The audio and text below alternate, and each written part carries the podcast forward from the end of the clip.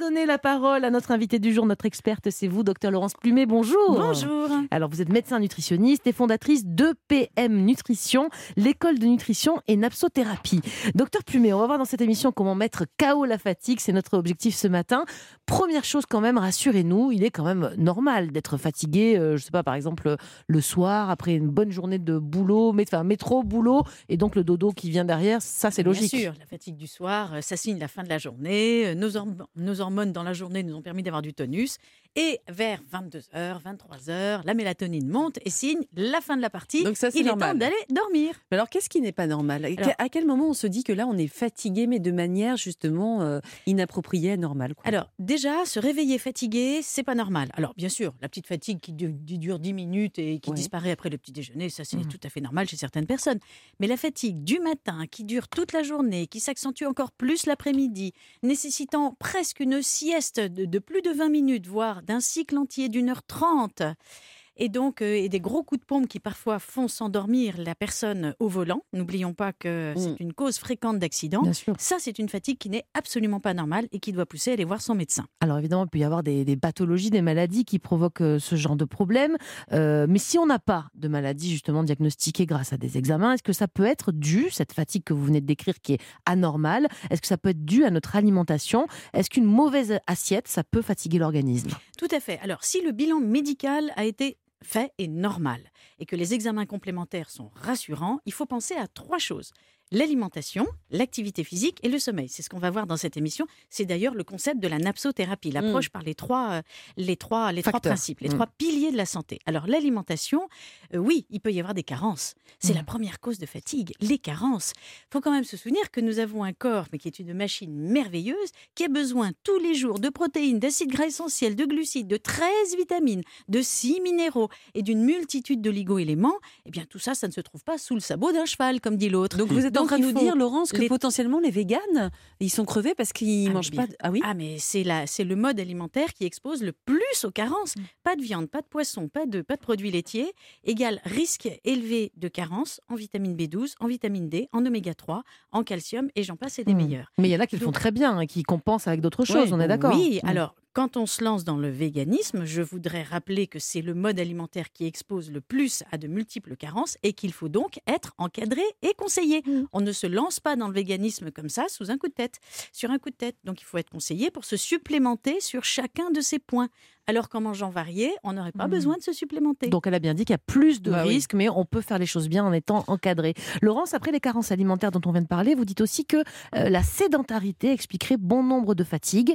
En fait, moins on bouge, plus on est fatigué, c'est ça? Exactement. D'abord, il faut savoir que euh, 40% du poids de notre corps est représenté par les muscles. Vous vous rendez compte, presque la moitié de votre Hmm. poids. Chez moi, c'est 90. plus. Idéalement, ce sont les muscles. Nous avons 600 muscles en nous.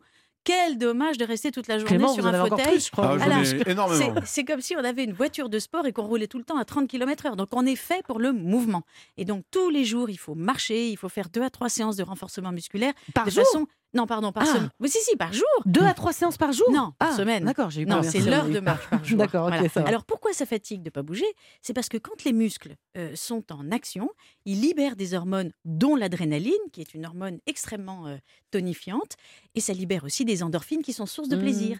Donc quand on ne bouge pas, on se prive des deux, d'adrénaline et donc de tonus et d'endorphine pour le plaisir. Donc on a vu quand même que si on était fatigué, ça peut être euh, ce qu'on met dans notre assiette, ça peut être aussi la sédentarité et aussi euh, bah, le sommeil quand même, le manque de sommeil. Ça, ne- ça, ça n'arrange pas tout ça. Les Français dorment de moins en moins, je crois, ces dernières années. Ah, c'est terrible. Euh, les gens se couchent de plus en plus après minuit. Moi, il y a 20 ans, quand les gens me disaient je me couche tard, c'était minuit. Maintenant, quand les gens disent je me couche tard, c'est facilement une à 2 heures du matin. Vrai. Ah, Et quand ils sont obligés de, se lever à 7 heures du matin pour des raisons professionnelles, ça ne leur fait en moyenne que 6 heures de sommeil par nuit, alors que le cerveau d'un adulte a besoin de 8 heures en moyenne. J'exclus les petits dormeurs qui ne représentent que 7 10% heures, de ça peut aller pour eux. hein, ouais. qui peuvent se contenter de Mais 4, 6 heures, c'est trop heures. peu. Mais 6 heures, c'est trop peu pour la majorité des gens. Et donc, vous vous rendez compte, quand vous ratez un cycle entier par nuit, ça veut dire que par semaine, c'est comme si vous imposiez à votre cerveau une nuit blanche. Eh oui. Donc, évidemment, vous êtes fatigué. Et donc, il faut corriger ce manque de sommeil et se coucher systématiquement, enfin, en tout cas, le plus souvent Et puis possible, quand on manque de avant, sommeil, avant minuit. avant Mhm. minuit. Ah, Et- C'est et- entre 23h et 1h du matin, et idéalement pas plus tard que minuit, que le sommeil est le plus Mhm. récupérateur. Et puis quand on, a, quand on sommeil, eh bien, on mange tellement n'importe quoi, Mélanie. Bah oui. Et puis On on, peut être fatigué aussi parce qu'on n'écoute pas bien fait pour vous sur Europe Ah, 1. ça Alors surtout, restez avec nous. Merci docteur Plumet. On ne fait que commencer cet entretien sur la fatigue ou Mm. plutôt sur comment la combattre efficacement. On va travailler ensemble sur trois facteurs cruciaux pour booster notre énergie, notre assiette, notre sommeil, notre activité. On vous donne la marche à suivre dans un instant sur Europe 1. Europe 1, bien fait pour vous. Julia Vignali, Mélanie Gomez. Vous écoutez Europe 1 et notre émission dans laquelle on vous propose aujourd'hui de combattre la fatigue et on a un plan d'attaque imparable à partager avec vous, auditeurs d'Europe 1. C'est le bon, c'est le bon, c'est celui du docteur Laurence Plumet. Je rappelle que vous êtes médecin nutritionniste et fondatrice d'EPM Nutrition, l'école de nutrition et napsothérapie. Laurence, on va voir justement comment réduire cette fatigue et ça passe notamment par ce qu'on cuisine. Alors vous nous avez préconisé la dernière fois parce que vous venez souvent dans cette émission de faire plutôt un dîner léger pour perdre du gras. Je parle de chaque jour, hein, évidemment. Mais est-ce que manger moins le soir, ça va nous aider peut-être aussi à mieux dormir? Oui, alors je dis pas qu'il faut pas manger le soir. Il faut- Léger, j'ai Il faut manger léger, rien. absolument. C'est-à-dire éviter les repas euh, riches en sauce, éviter euh, le pain fromage, euh, le verre de vin, le dessert sucré, parce qu'on augmente le temps de séjour dans l'estomac. Et euh, entre un repas léger et un repas lourd, euh, il, va s'écouler une différence de deux heures. C'est-à-dire que dans le premier cas, l'estomac il se vide en 2-3 heures. Mhm. Dans le deuxième cas, il- ça va lui prendre au moins 4 ou 5 heures. Et quand on va au lit avec un estomac qui est toujours en train de digérer, bah, croyez-moi qu'on a du mal à trouver le sommeil. J'ai une question. Il faut se coucher combien de temps après avoir mangé? 3-4 heures. Euh, C'est ça pour va ça pas que- pour vous, ça, non? C'est vrai Pourquoi euh, Qu'est-ce qui se passe? C'est pour ça qu'en principe, quand on dîne à 20 heures, bah, il est tout à fait, on se couche à 23 heures, minuit grand maximum, vous voyez, donc euh, Mais les ça- 3 heures sont là. On certains vont se dire, oui, on devrait pas manger, sauter le, le dîner. Ça, c'est pas une bonne idée non plus. Le Non. ventre vide pour se coucher, parce que Ah, moi, ça m'est déjà arrivé. Honnêtement, Oui. on se réveille la nuit, on a faim, en fait. Eh ben, hein. exactement, Ouais. exactement. Ouais, mais moi j'aime bien parce que le matin on se réveille, on a l'impression d'être tout léger, mais après on se rue sur le petit déjeuner. Oui, de toute façon, le corps se débrouille pour rattraper ce qu'il n'a pas eu avant. Donc, de toute façon, c'est un mauvais calcul et ça fait des mauvais sommeils, effectivement. Mais Donc, vous êtes en faut- train de nous dire, puisque vous nous avez dit tout à l'heure d'aller au lit tôt avant Oui. 23h, donc en fait il faudrait qu'on dé- qu'on dîne à quelle heure? Ah ben, vers 20h, comme d'habitude. Ah. 20h, 20h30. Ouais, mais voilà. si, on peut, si on peut 19, euh, 19h, Comme les 18. Anglais. Ah, mais c'est très bien, c'est très bien. 19, disons, entre, dans un créneau de Mm. 19h à 20h30. Donc Voilà. les enfants, c'est ce qu'ils font de mieux en fait, parce qu'on les, on les petits en tout cas, on les fait Hmm. manger en 18, 19 heures. hein, Oui, euh, mais les c'est enfants bien. se couchent plus tôt aussi. Ouais. Puisqu'un pas, enfant, truc. Non, pas. un enfant truc. a besoin de à peu près 10 heures de sommeil, donc il est tout à fait normal qu'il aille au lit vers 20, 20h30, disons 21h, pour ensuite s'endormir à 21h. Donc si je fais un dîner copieux, si je fête un anniversaire, Oui. tout ça, ce jour-là, c'est bien que je me couche un peu plus tard tout de même. Oui, tout à fait. Puis de toute façon, euh, quand on fait un dîner d'anniversaire, euh, on est content, on est tous ensemble, donc on n'a pas envie de On se coucher traîne. très tôt. Donc moi, je recommande de toute façon de le prévoir la veille d'une journée où on ne travaille pas, de façon à pouvoir se lever un petit peu plus tard le lendemain. Donc euh, voilà, on se couche à 2 heures du matin, c'est pas grave. Si on se lève à 10 heures le lendemain, on a ses 8 heures de sommeil, puis on a bien dormi. Donc voilà, il faut se faire plaisir dans la vie. Qu'est-ce qui fait Laurence quand en général, à moins qu'on qu'on souffre de troubles compulsifs nocturnes, euh, en général on tient la nuit sans dormir? C'est une période de, de jeûne qui est quand même assez long, 7, 8 heures euh, en moyenne. Qu'est-ce qui fait que dans la journée on a envie de grignoter, puis la nuit bah, on dort et donc ça nous réveille pas à la fin. Parce que notre horloge biologique dirige les sécrétions de nos hormones. Bon, et la nuit, on a le cortisol qui est au plus bas. Alors, le cortisol, c'est une hormone qui donne faim, donc ça, c'est au plus bas. Et euh, on augmente la sécrétion de leptine, qui est une molécule qui, ne, qui coupe complètement la faim. Donc, donc, hormonalement et moléculairement, hein, euh, c'est tout bien est fait le corps la hein, nuit quand même. ah mais exactement. Et c'est Mm. pour ça qu'il faut bien profiter de son sommeil. Pendant qu'on dort, le cerveau active énormément de fonctions qui sont très importantes pour nous et le tube digestif doit être au repos de façon à ne pas perturber cette activité cérébrale. Alors dites-moi, qu'est-ce qui se passe alors chez ceux qui se lèvent la nuit et qui mangent? C'est pas bon ça? Bah, pas- D'abord, c'est pas normal. Alors, vous avez des gens qui sont insomniaques, qui se réveillent la nuit et qui, euh, à défaut de pouvoir se réendormir, se disent qu'est-ce que je vais bien faire Ils tournent en rond et puis ils vont ouvrir le frigo et manger un peu. Mais là, le problème, il est au niveau du sommeil. Donc, il faut aller voir quelqu'un, un spécialiste du sommeil, qui comprendra quel est le problème du sommeil qui se passe et comment le résoudre. Ensuite, il y a des gens aussi qui ont des troubles du comportement alimentaire qui font que euh, la nuit, ils ont besoin de se lever pour manger. Donc là, c'est pareil, il faut avoir un spécialiste, un psychiatre habilité à prendre en charge les troubles du comportement alimentaire, mais il ne faut pas manger la nuit parce que c'est la porte ouverte à la prise de poids. Laurence, je pense aux gens qui dorment mal la nuit ou pas assez. Donc, si je vous suis, on ne sécrète pas bien toutes ces hormones dont vous, vous venez de parler.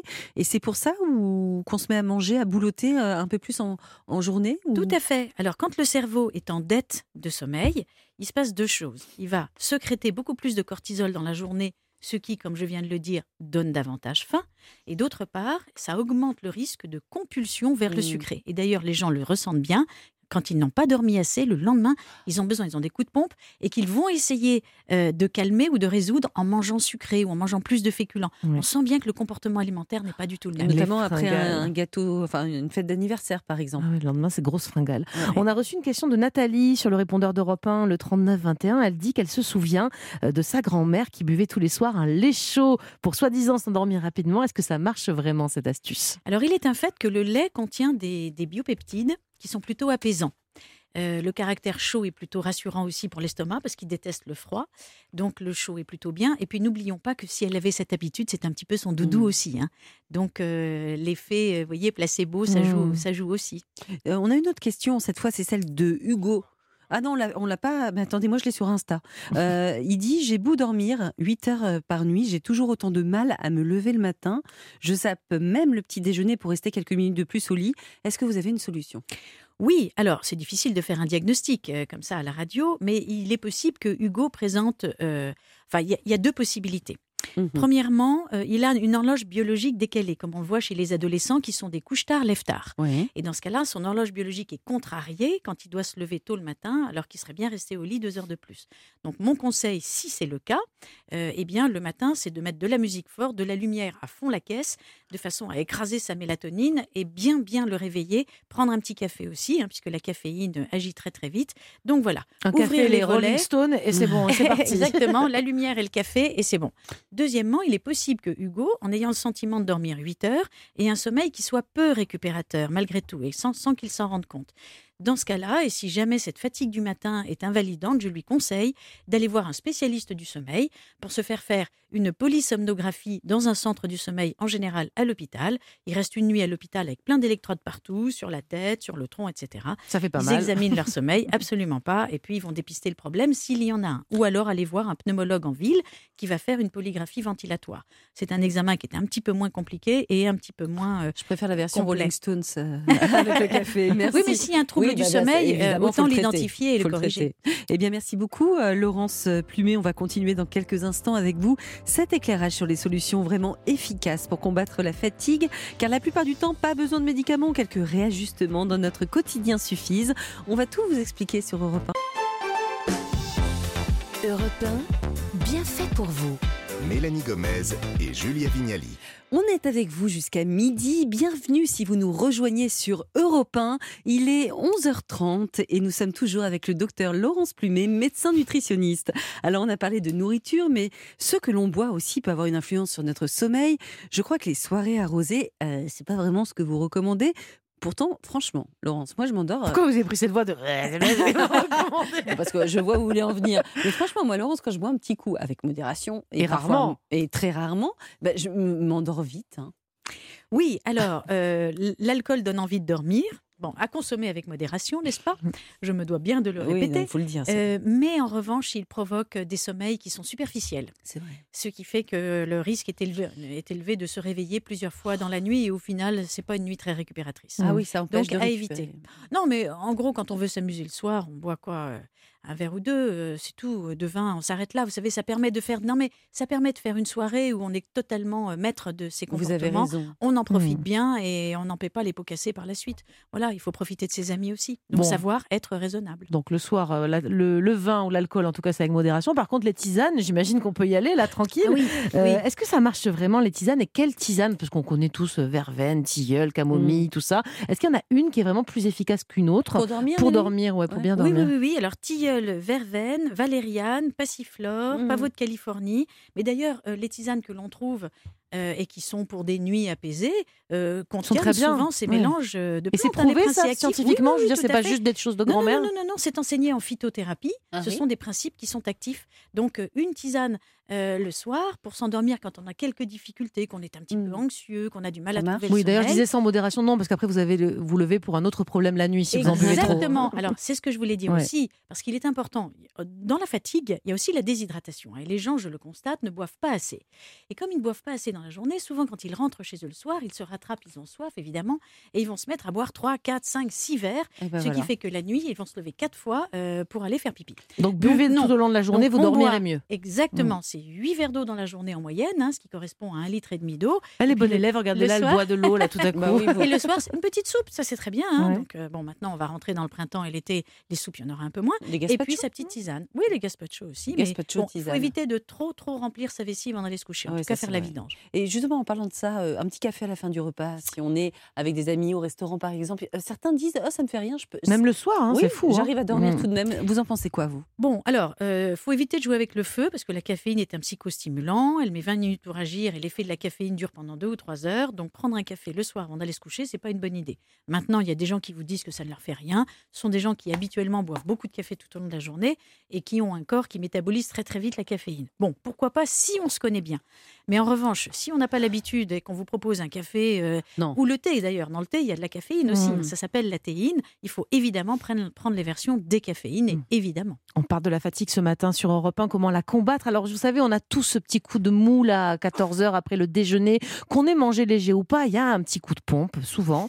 Euh, bon, déjà très rapidement à quoi il est dû, et surtout, si, imaginons, j'ai une réunion très importante à 14h, comment, est-ce qu'il y a un petit truc que je peux manger, je sais pas, ou boire, pour me donner un petit coup de fouet à 14h Bon, il est normal d'être un peu fatigué après un repas parce que le corps est occupé à digérer. Ça consomme beaucoup d'énergie, ça mobilise aussi beaucoup de, de sang, hein, il y a une vascularisation qui est active au niveau du tube digestif et c'est toujours ça de moins pour le cerveau. Eh oui. Donc il est normal de se sentir fatigué après un déjeuner. Maintenant, et, et si on sait qu'on a une réunion importante après, mon conseil, c'est d'éviter de faire une- un gros repas copieux.